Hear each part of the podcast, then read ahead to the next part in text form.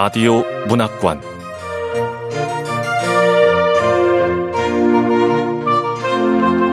한국 단편 문학 특선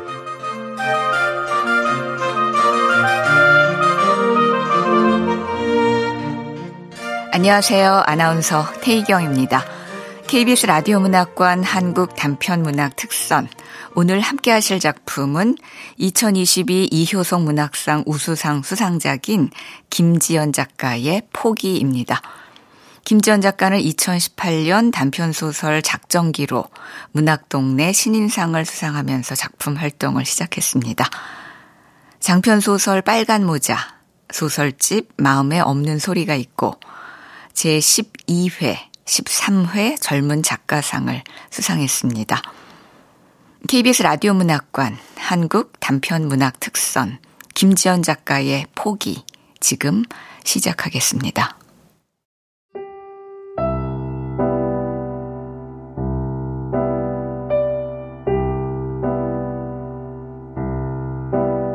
포기 김지연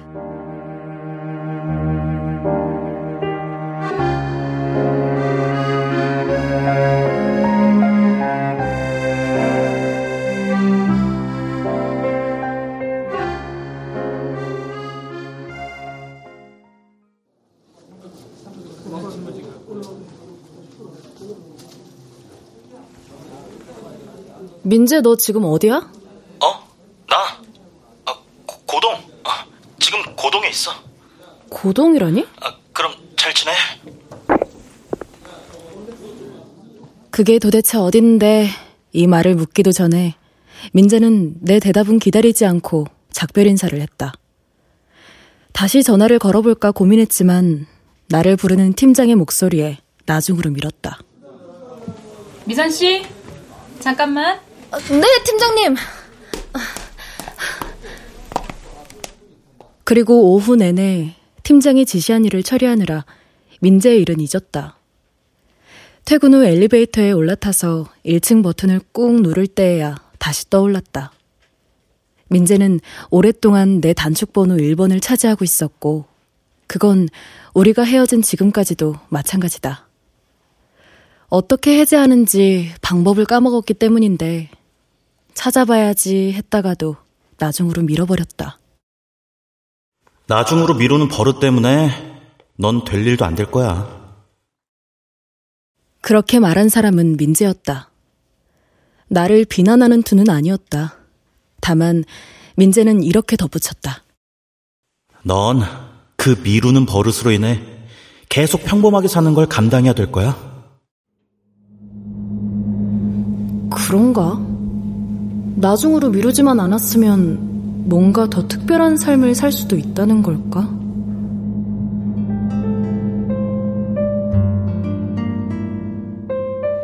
하지만 아무리 생각해봐도 내가 나중으로 미룬 것들은 아주 사소한 것들로 그 일들을 일찌감치 했다고 해서 엄청난 변화가 있었을 것 같진 않다.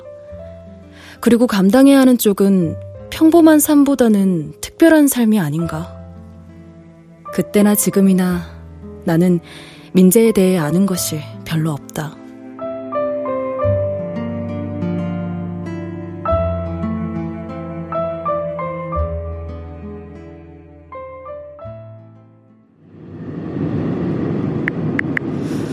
고동, 고동. 고동은 아무래도 지명일 터였다. 약속 장소로 향하는 지하철에서 고동을 검색해 보았지만 너무 많은 고동이 나와서 민재가 있다는 고동이 어딘지는 여전히 알 수 없었다.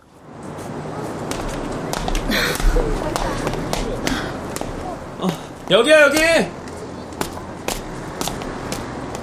호두는 출구 앞에 서 있다가 나를 발견하고 손을 흔들었다. 늘 지압용 호두알을 두 개 가지고 다니기 때문에 붙은 별명이었고, 마침 본명도 도영호여서 잘 어울린다고 생각했다. 호두는 만나자마자 민지 연락 받았냐? 어, 일단 뭘 좀 먹고 얘기하자. 어, 어, 저기 안꼬치 구이집 있네. 저기 가자.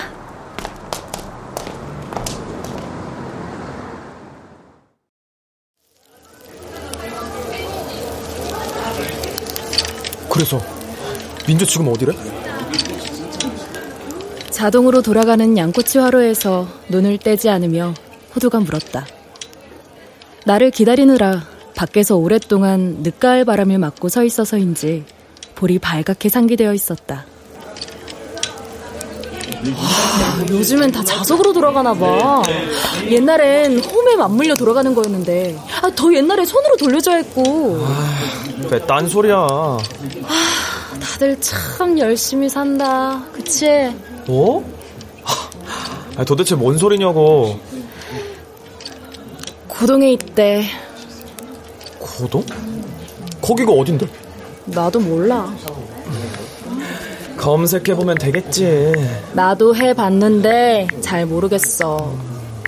어, 자, 봐봐. 고동으로 검색하니까 마을회관이 여러 개 나오는데? 고동 마을회관? 그게 왜? 음, 여기 이런 데 다 전화해보자. 보니까 시골 같은데 민재 같은 애가 나타났으면 동네 사람들도 알겠지. 일단 리스트를 만들어 보는 거야. 너 노트북 갖고 왔어? 호두 얘 꽤 의욕적이네. 이걸 다? 왜? 바빠? 아니. 나는 고개를 저었다. 금요일 저녁이었고 우리에게 시간은 많았다. 오늘 못한 일은 내일, 내일도 못하면 모레 하면 된다. 월요일부터는 출근을 해야 하니까 못하겠지만 기다렸다가 다시 또 주말에 하면 된다. 물론 주말마다 쉬지도 못하고 이 미친 짓을 반복해야 한다고 생각하면 머리가 아팠다. 다른 삶을 팽개치고 주말마다 민재만 쫓을 수는 없었다.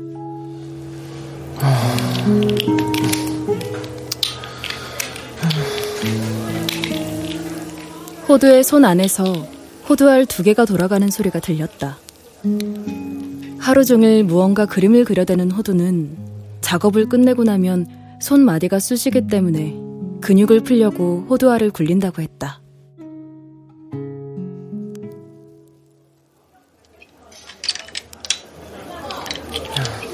일단 양꼬치부터 좀 먹고 나가서 카페 같은 데 가서 하자. 어. 내 말에 호두는 호두알 굴리는 것을 멈췄다. 가게 안은 왁자지껄했다. 가게는 역에서 멀지 않아 열차가 지날 때마다 경적이 잘 들렸다. 너는 너무 태평해. 애쓰고 있는 거야. 너네 헤어진 거 맞지? 바보 같은 질문에는 대답 안 해도 되지? 아. 어, 나 양꼬치 처음 먹어본다. 뭐? 29년을 살면서 양꼬치도 안 먹고 뭐 했어? 어릴 땐 몰랐지. 그땐 가게가 많지도 않았던 것 같은데. 대학 때는 그냥 싸구려 술집만 다녔고, 취직해서는 돈 벌기 바빴고, 그리고 또. 호두는 말을 잠깐 멈췄다. 나는 이어질 말을 알 것 같았다. 괜히 물었다고 생각했다. 이 즈음의 대화는 무엇으로 시작하든 민재에 대한 원망으로 끝났다. 전부 다 민재 때문이야. 민재가 내 걸 다 가지고 가버렸어. 호두야. 아, 네가 미안해할 건 없어. 넌 아무 잘못 없어. 호두 넌 내가 할 말을 잘 안다는 듯 미리 날 용서해줬지만 내가 하려던 말은 그게 아니야. 호두야. 억지 부리지 마. 민재 잘못이 아니라고. 고작 양꼬치 하나에도 민재를 핑계 삼지 마. 그게 다 민재 탓은 아니잖아.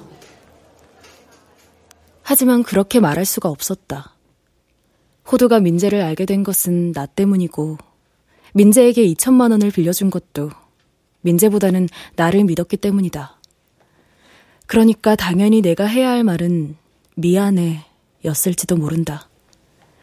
그런데도 그 말은 입에서 나오지 않았는데, 호두는 그 말을 이미 들은 셈 쳤다. 매사 지레 짐작하는 호두 때문에 우리 사이에는 사과와 용서가 오갔고 다행히 크게 사이가 나빠질 일도 없었다. 그런 식으로 오해가 쌓여서 돈독해졌다. 아, 맞아. 나는 미안해하지 않을 거야. 난 아무 잘못 없어. 계약은 두 사람 사이에 일어난 일이고 선택은 호두가 한 거야. 그리고 잘못한 사람은 민재지. 양꼬치 먹다 말고 고개는 왜 끄덕거려? 어? 아, 아니야. 먹자. 근데 민재는 왜 여기저기 돈을 빌려서 사라진 걸까? 돈이 그렇게 필요한 것 같지도 않았는데. 아닌가. 내가 민재를 너무 몰랐다. 아, 그건 그렇다고 쳐. 근데 왜 나한테 가끔씩 연락하는 거지? 헤어진 전 여친한테? 아무리 나쁘게 헤어진 건 아니라고 해도 헤어졌잖아. 굳이 나한테 연락하는 건 이쪽 동태를 살피려고? 에이, 그건 아닐 거야. 그냥 제일 만만하게 찾을 수 있는 사람이 나였겠지. 아, 마시자. 아.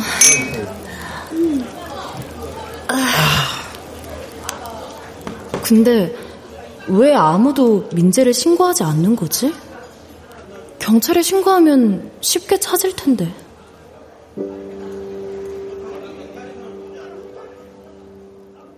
하지만 아무도 민재를 신고하지 않았다. 몇십만 원부터 백만 원, 이백만 원씩 그렇게 큰 돈을 빌린 것이 아니었기 때문일지도 모른다. 가장 많이 빌려준 사람이 호두였다.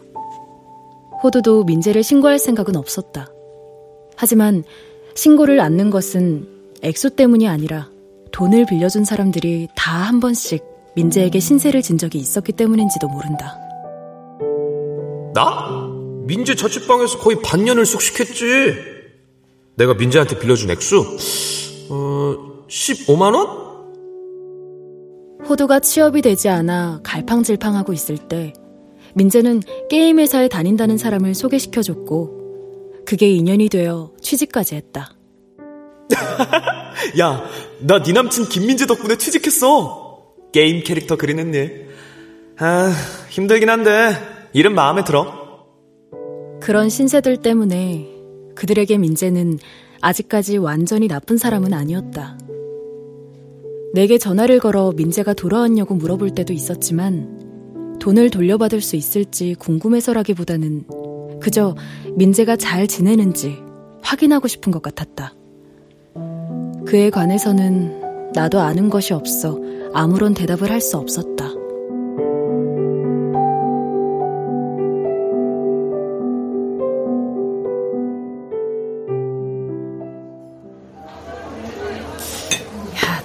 야, 차라리 민재 신고하는 건 어때? 음, 그렇게까지? 아, 뭐 그렇게까지 해야 하는 거 아닌가? 그렇게까지 할 순 없지. 나는 우리가 할머니와 할아버지에서 아버지와 고모로 이어졌을 유전자를 나누어 받았음에도 닮은 점은 거의 없다는 걸 깨달을 때마다 의아해지곤 한다. 호두의 여자친구 보미는 이런 이야기를 들으면 성격은 환경이 더 중요하지 않나?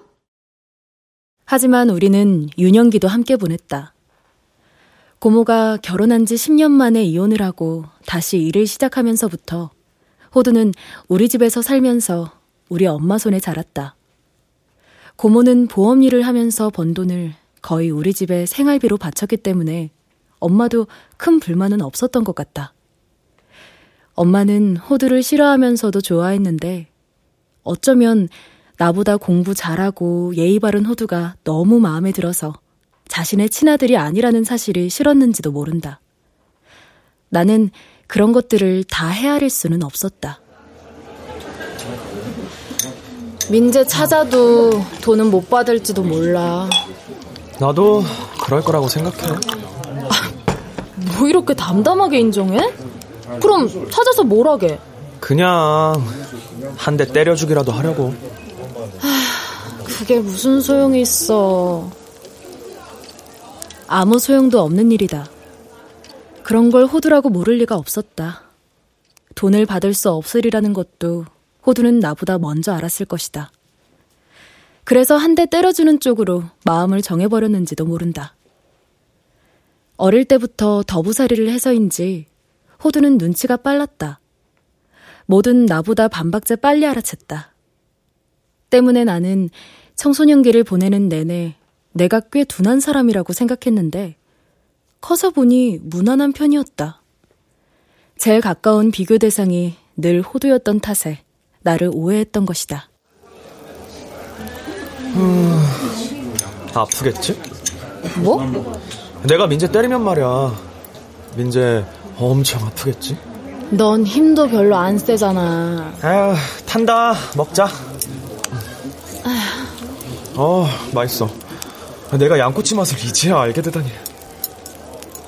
호두는 난생 처음이라는 양꼬치를 잘도 먹었다. 나는 호두가 뭐든 잘 먹어서 좋았다. 하지만 그건 역시 오해였는데, 호두는 뭐든 필사적으로 먹었을 뿐이다. 고모가 신신당부했기 때문이었다. 때때로 휴일을 고모와 둘이 보낸 다음 손을 잡고 우리 집으로 돌아오는 길에 고모는 호두에게 늘 이렇게 말했단다. 외삼촌 집에 가서도 어리광 부리면 아주 멀리 보내버릴 거야. 바다 너머로, 외국으로. 내 생각엔 그건 협박이고 아동학대였는데 호두는 그런 얘기를 할 때도 담담했다. 어떤 종류의 불운 때문이었는지 그렇게 말한 고모는 일찍 죽었다. 호두와 내가 고등학교도 졸업하기 전이었다. 직업에 충실했던 덕분인지 호두 앞으로 꽤 많은 보험금이 남은 모양이었는데 아빠가 가로챘다. 돈은 저 그 외삼촌이 맡아둘게. 너 아직 어리니까. 그리고 내가 그 주식을 잘 하니까 몇 배로 굴려줄 테니 걱정 마. 물론 맡아준다는 명목이었지만 야금야금 써버렸다. 키워준 값을 운운하기엔 호두가 크는 내내 고모는 많은 돈을 우리 집에 보냈다. 그 값들은 그 시절에 다 정산되었을 것이다. 고모의 유산을 아직 완전히 다 날리지는 않은 것 같은데 여전히 호두의 몫은 아니다. 네가 들고 있어봤자 쓰기밖에 더 하겠냐? 에이, 이 돈은 네 결혼 자금으로 묶어두마. 호두는 아직 결혼 생각이 없다. 호두는 그 돈을 받아서 원룸이라도 구해 나가 살고 싶지만 우리 부모님께 그런 얘기는 하지 못했다. 하지만 집을 나가고 싶어 땀띠가 날 지경인 건 나도 너무 잘 알고 있었고 보증금으로 쓰려고 악착같이 모으던 돈을 모두 잃었으니 돌아버릴 만도 했다. 민재를 찾는 일에 실패하고 끝끝내 돈을 되찾는 일도 가망이 없어 보이면 호두는 우리 부모님 앞에서 그 돈을 돌려달라는 말을 할 수밖에 없을 것이다. 그때는 나도 열렬히 호두의 편을 들 것이다. 애초에 아빠가 먼저 돌려주는 편이 낫겠지만 아빠는 그런 배려를 할 줄 아는 사람이 아니다. 자식한테도 정부칠 줄을 모르는 사람이었고 돈이라면 조카 것까지 다 빼앗으려고 하는 사람이었다.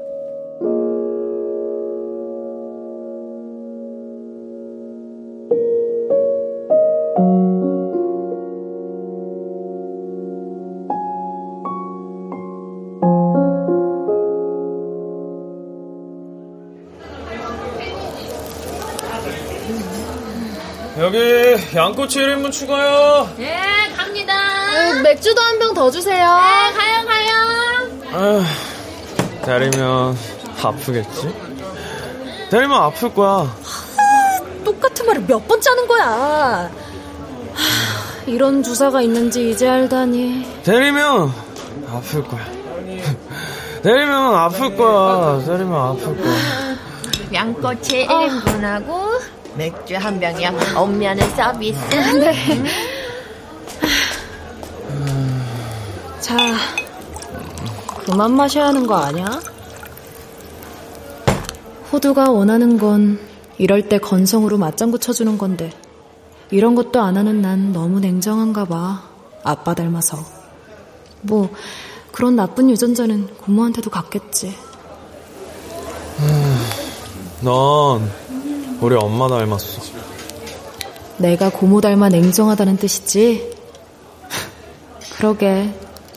근데 냉정한 게 왜 호두 너한테는 안 갔는지 몰라. 민재가 갔을 만한 고동을 다 찾아서 전화를 해봐야 돼. 그래서 내가 민재 만나면 한 대 때려줄 거야. 야, 때려줄 거야.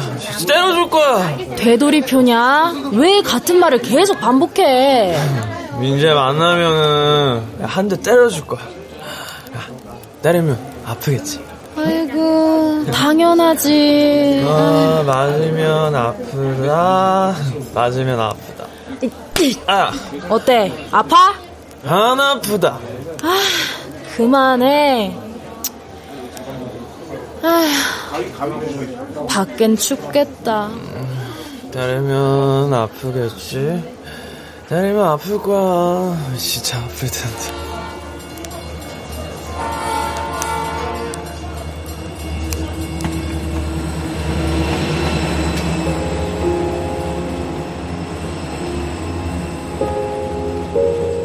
경적 소리와 함께 또 열차가 지나갔다. 나는 호두가 민재를 때리지 않았으면 했다.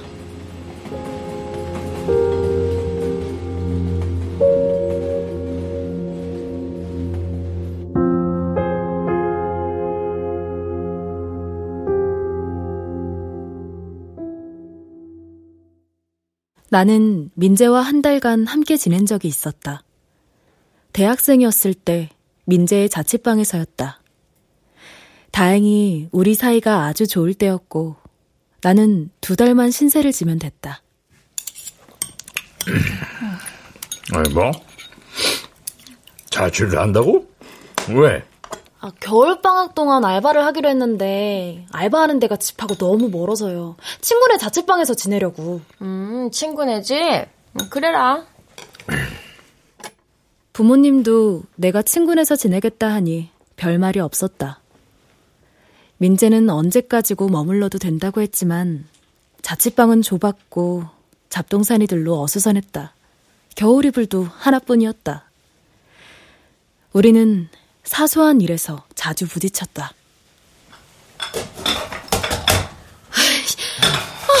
아, 먹고 난 다음에 왜 설거지를 바로 하지 않는 거야?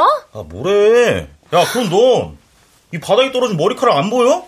왜 눈에 보이는 대로 치우지 않는 거야? 그리고 다 마른 빨래를 아... 왜 건조돼서 걷지 않고 내버려 두는데? 아, 좀 아, 입을 때 걷으면 되잖아. 아, 괜히 짜증나, 진짜. 아, 또 휴지 없어! 아, 진짜! 야, 휴지 다 썼으면 새로 채워두라고 그랬잖아! 대부분 청소와 관련된 문제였다. 나는 설거지가 쌓여있는 건 참을 수 없었지만, 머리카락은 그럭저럭 참을만 했다. 민재는 그 반대였다. 그럼에도 설거지를 많이 만드는 건 민재고, 머리카락을 많이 흘리는 건 나라서 서로를 조금씩 미워하게 됐다. 그런 식으로 우리의 인내심이 바닥나기 전에 나는 그 집을 나왔다. 그런 사소한 것만 빼면 민재는 나와 지내는 게 좋다고 했다. 좁은 집에서 한 이불을 덮고 자는 것이 불편할 만도 한데 민재는 좋다고 했다. 왜 좋은지 그 이유도 상세히 설명해 주었다. 나는 민재가 해주는 세세한 설명을 들으면서 왠지 말이 안 되는 이유들도 납득하게 되는 순간이 좋았다. 그때 민재가 설명해준 이유는 이랬다.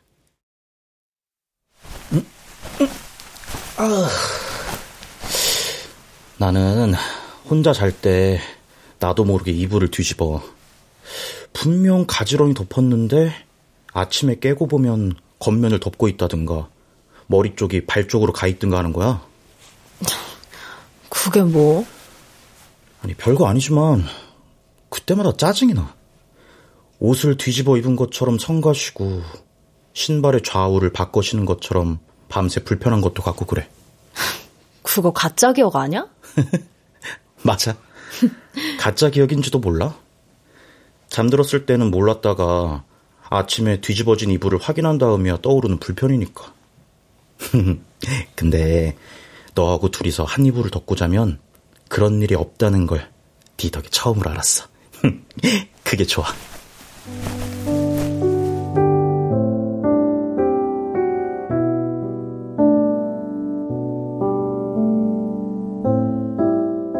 그 이야기를 들은 뒤로 나는 이불의 가지런함에 더 신경 썼다.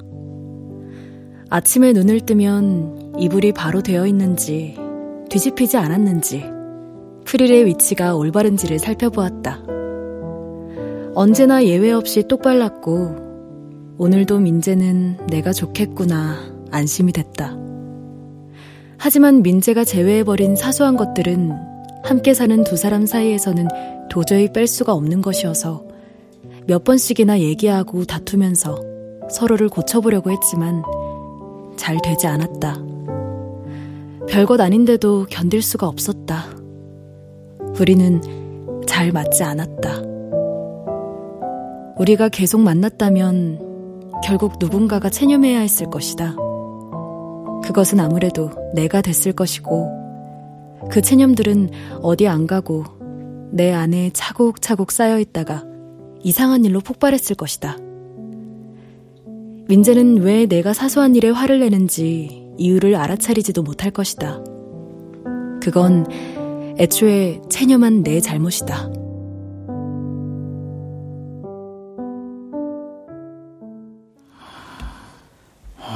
음, 아. 어, 이불이 뒤집어져 있네. 어느 날 같이 자고 일어난 다음에 어째서인지 이불이 뒤집어진 것을 보고는 민재와 헤어져야겠다고 결정했다. 그러면서도 당장 말하지는 못했는데 우선 민재가 일 때문에 바빴고 그 다음엔 내가 바빴다. 민재의 할머니가 돌아가셨고 그것과 연관된 일인지 민재는 이사를 했다. 정신없는 일들이 모두 끝난 다음에 민재를 만나서 헤어지자고 말했을 때 민재는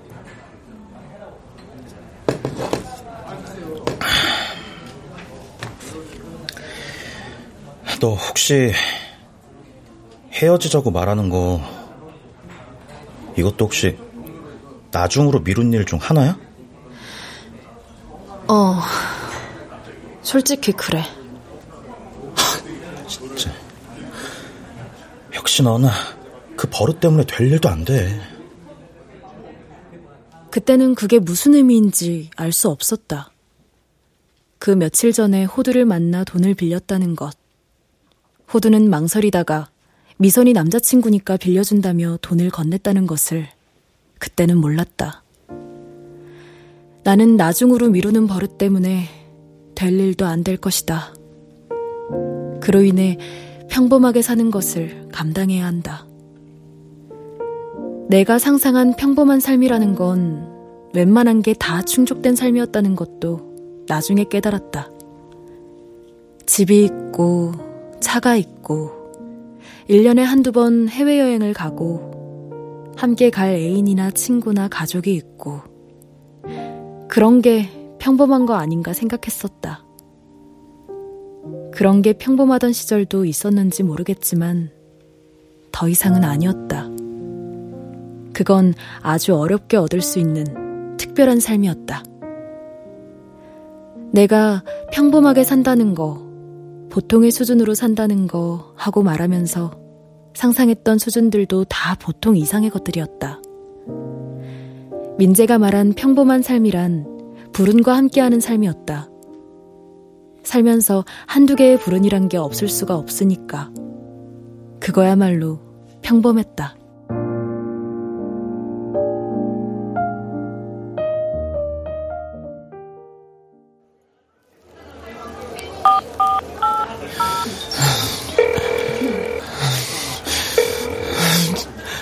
이렇게 통화가 안 돼. 김민재, 왜 통화가 안 되냐고.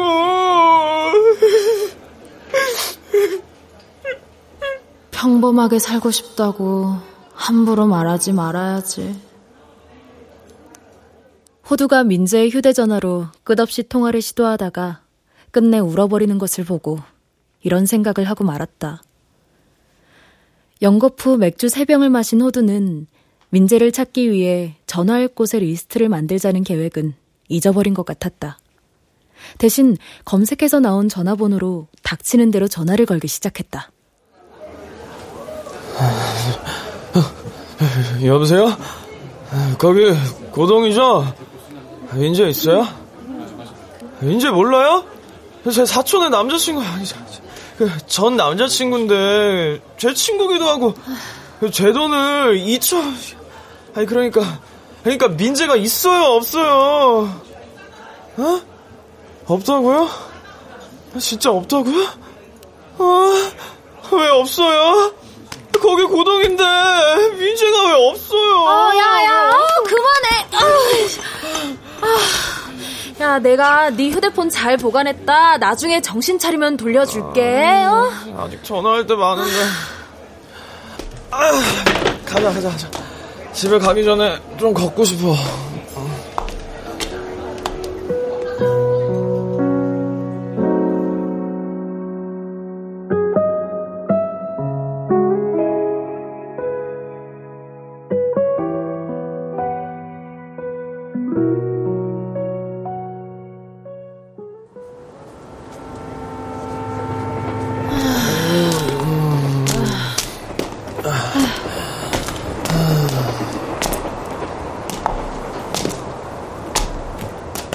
미세먼지가 심한 날이어서인지 생각보다 그리 춥지는 않아서 우리는 외대암역의 철로를 건너 천천히 의릉까지 걸었다.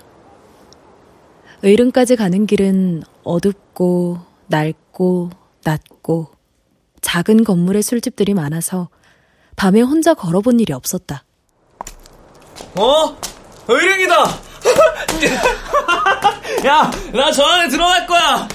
아휴, 마음대로 하셔. 어차피 못 들어갈 건데, 뭐. 나는 마음대로 하라고 한 다음에 의릉 앞 작은 공원의 벤치에 앉았다. 어두웠는데도 산책을 나왔는지 사람들이 제법 있었고 대부분은 노인이거나 개를 기르는 사람이었다. 우리 종이 산책하니까 그렇게 좋아요? 아휴, 다들 개를 키우네. 아, 나도 빨리 독립해서 개 키우고 싶다. 어, 어, 아니야. 독립하면 돈이 얼마나 들어가는데. 엄마 아빠 집에 붙어 있을 수 있을 때까지 붙어 있어야 돼.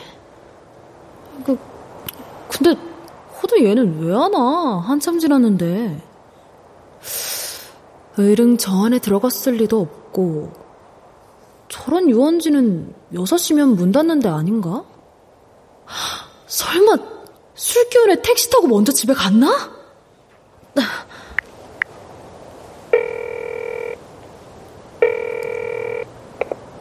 어, 왜 안 오고 전화야? 늦어? 아니, 이제 곧 들어간다고. 어, 영호랑 같이 있니? 어?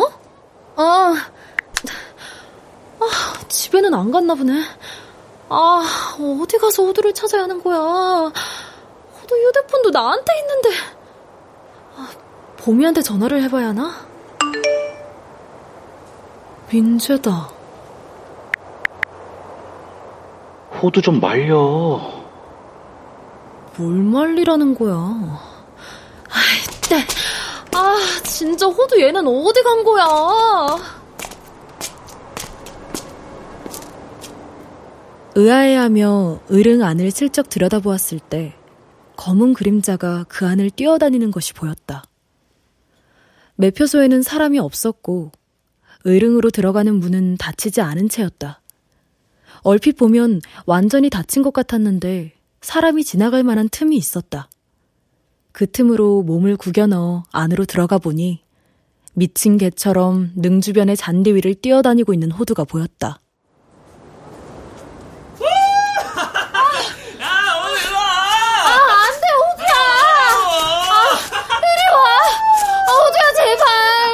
그만하고 이리 오라고! 어? 있어? 우리가 한참을 잔디 위를 휘젓고 다닐 때 등 위쪽에서부터 사람 그림자 하나가 나타나 우리 쪽으로 내려왔기에 나는 얼어버렸다.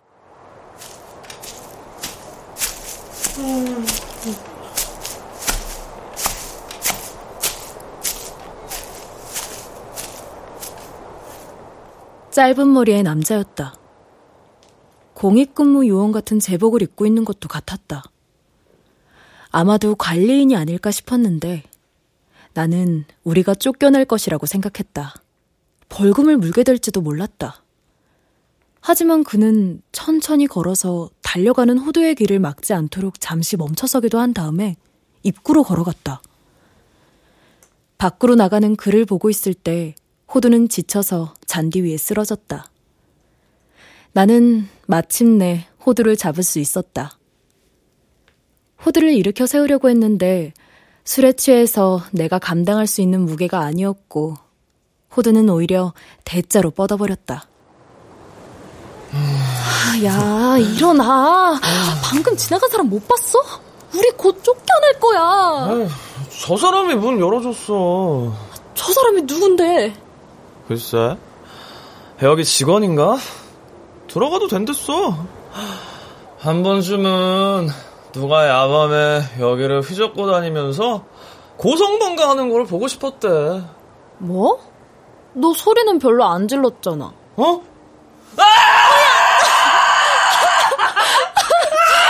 아, 진짜. 내 말이 끝나기가 무섭게 호두는 소리를 질러댔다. 벼랑간 웃음이 터졌다. 에라이 모르겠다 싶어 나도 호두 옆에 누웠다.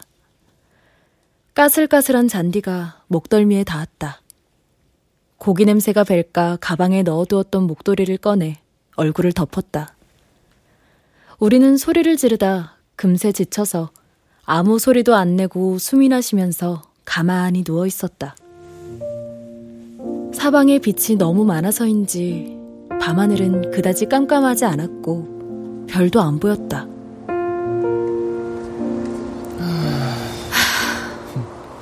야, 우리 이렇게 누워 있어도 될까? 오늘 미세먼지 나쁨이던데. 나쁨?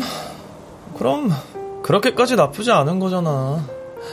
늘 매우 나쁨이거나 최악이거나 했으니까. 어, 그것도 틀린 말은 아니네. 나쁨 정도야 감당할 수 있지.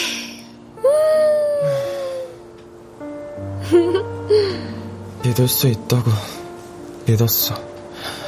친구니까. 배신은 원래 친한 사이라서 가능한 거잖아. 나쁜 놈.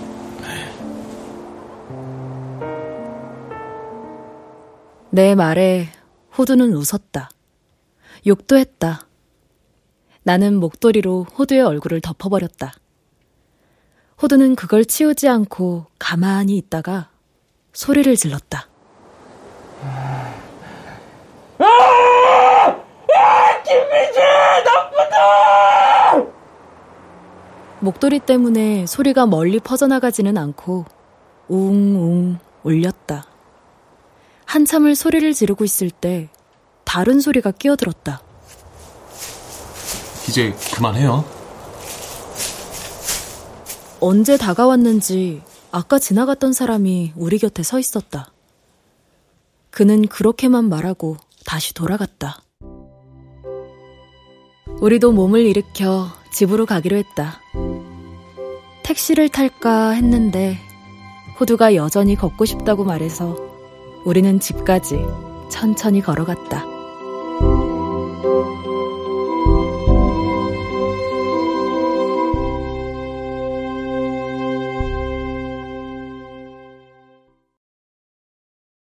다음 날 호두는 문자를 보내왔다. 호두가 문자를 왜... 내가 아끼는 호두알을 잃어버렸는데 혹시 어디서 흘린 건지 짐작이 가? 지금 어디야? 들어와.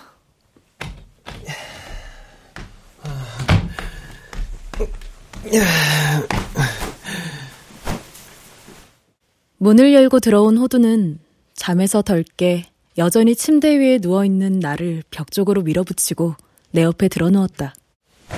아, 허두알, 못 봤어? 못 봤는데. 의릉에서 흘린 거 아냐? 난 목도리 잃어버렸어. 아, 그런가. 찾으러 가야 되나. 그걸 찾으러 간다고? 야, 그냥 새로 사. 내가 사줄게. 목도리도 싸구려야 새로 사면 돼. 그거 모형 아니고 생허던데. 그럼 그냥 아무거나 사면 되겠네. 음, 잔디밭에서 흘렸을까? 그렇지 않을까. 야, 너 진짜 미친 애처럼 뛰어다녔어. 오만 고동에 다 전화할 기세였고. 그리고 민지한테 문자 왔어. 봐. 호두 좀 말려. 호두한테 전화 그만하라고 해. 내가 있는 곳은 어떻게 한 거야? 나는 호두가 그 문자를 보면 당장 자신의 통화 내역을 뒤져 또다시 전화를 할 거라고 생각했다. 호두가 전화한 곳 중 한 군데에 민재가 있다는 명확한 증거였으니 말이다. 그런데 호두는 문자를 물끄러미 보고는 내게 폰을 돌려주었다. 그리고 딴소리를 했다. 그거 거기서 잘하면 어떡하지? 뭐가? 호두? 그럴 리가 있냐? 아, 호두에서 어떻게 호두가 자라? 아, 어? 어? 어? 호두 싹으로 검색해보니까 진짜 호두로 싹을 틔운 사람들이 있어. 진짜 잘하면 어떡하지? 야, 웃기겠다. 어느 날 의릉 잔디밭 한가운데서 호두나무가 막 자라기 시작하는 거야. 아마 자주 잔디를 관리할 테니까 호두가 싹을 틔운다고 해도 금세 뽑혀 나갈 거야. 근데 어제 만난 그 사람과 얘기가 잘 되면 아, 제법 잘할 때까지 내버려 둘지도 몰라. 그 사람 되게 따분해 보였거든. 그냥 평범해 보이던데. 음, 그게 그거 아냐? 그런가? 그건 아주 같기도 하고 아주 다르기도 했다. 왜 그런지 민재였다면 아주 세세한 이유를 댈 수 있었을 것이다. 그런 면에서 민재는 평범하지 않았다. 하지만 모두의 돈을 가지고 도망쳐버렸다는 점에서 결국 평범했다. 고동엔 전화할 거야? 고동이 어딘데? 민재 있는 곳. 그게 어디 고동일 줄 알고. 어제 전화 온 곳 중 한 군데 아니야? 글쎄, 그렇게까지?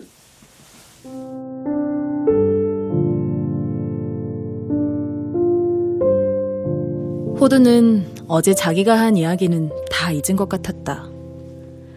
우리는 남은 주말에 이불 빨래를 하며 보냈다. 잘 마른 이불은 이불장에 넣고 겨울에 쓸 두툼한 이불을 꺼냈다. 이제 완연한 겨울이었다.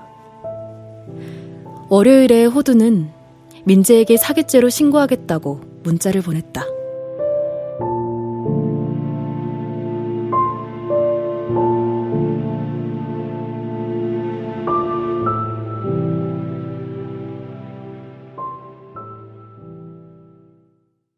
호두는 집을 나갔다. 보미가 보증금을 내고 호두가 월세를 내기로 했다.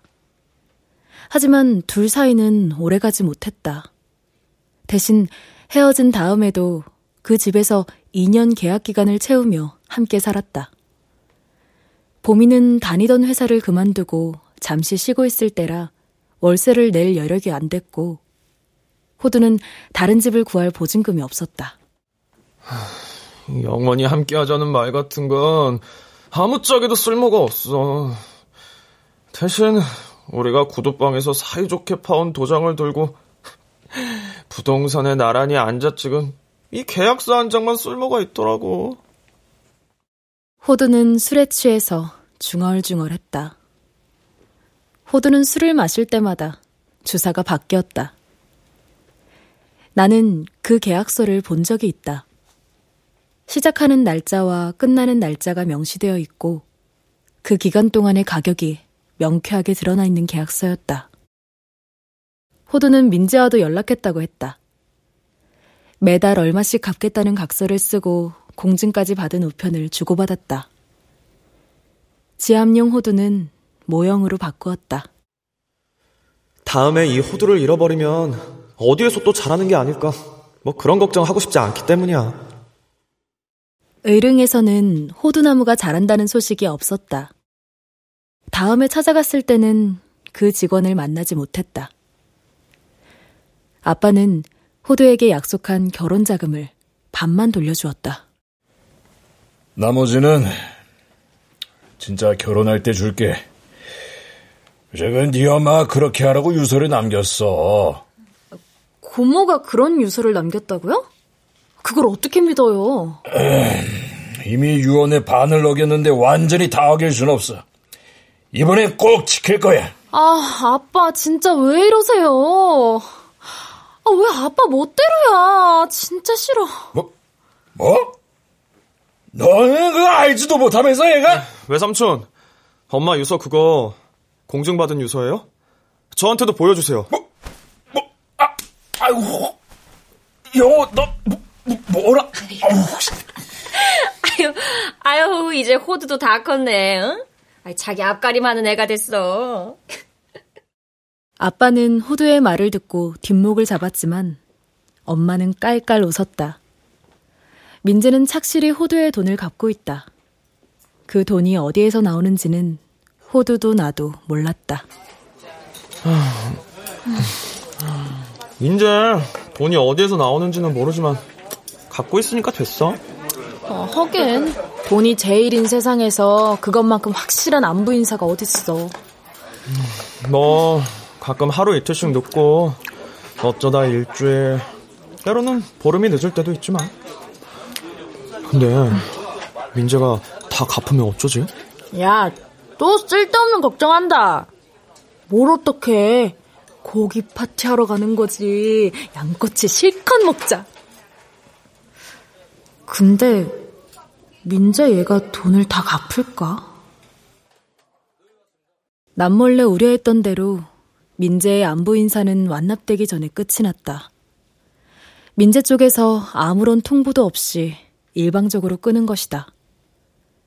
호두는 두 달, 세 달 소식이 없자 또 배신당한 기분이었지만 이번엔 그냥 포기해버렸다. 그건 정말 원하지 않던 포기였다. 하지만 해야만 했다.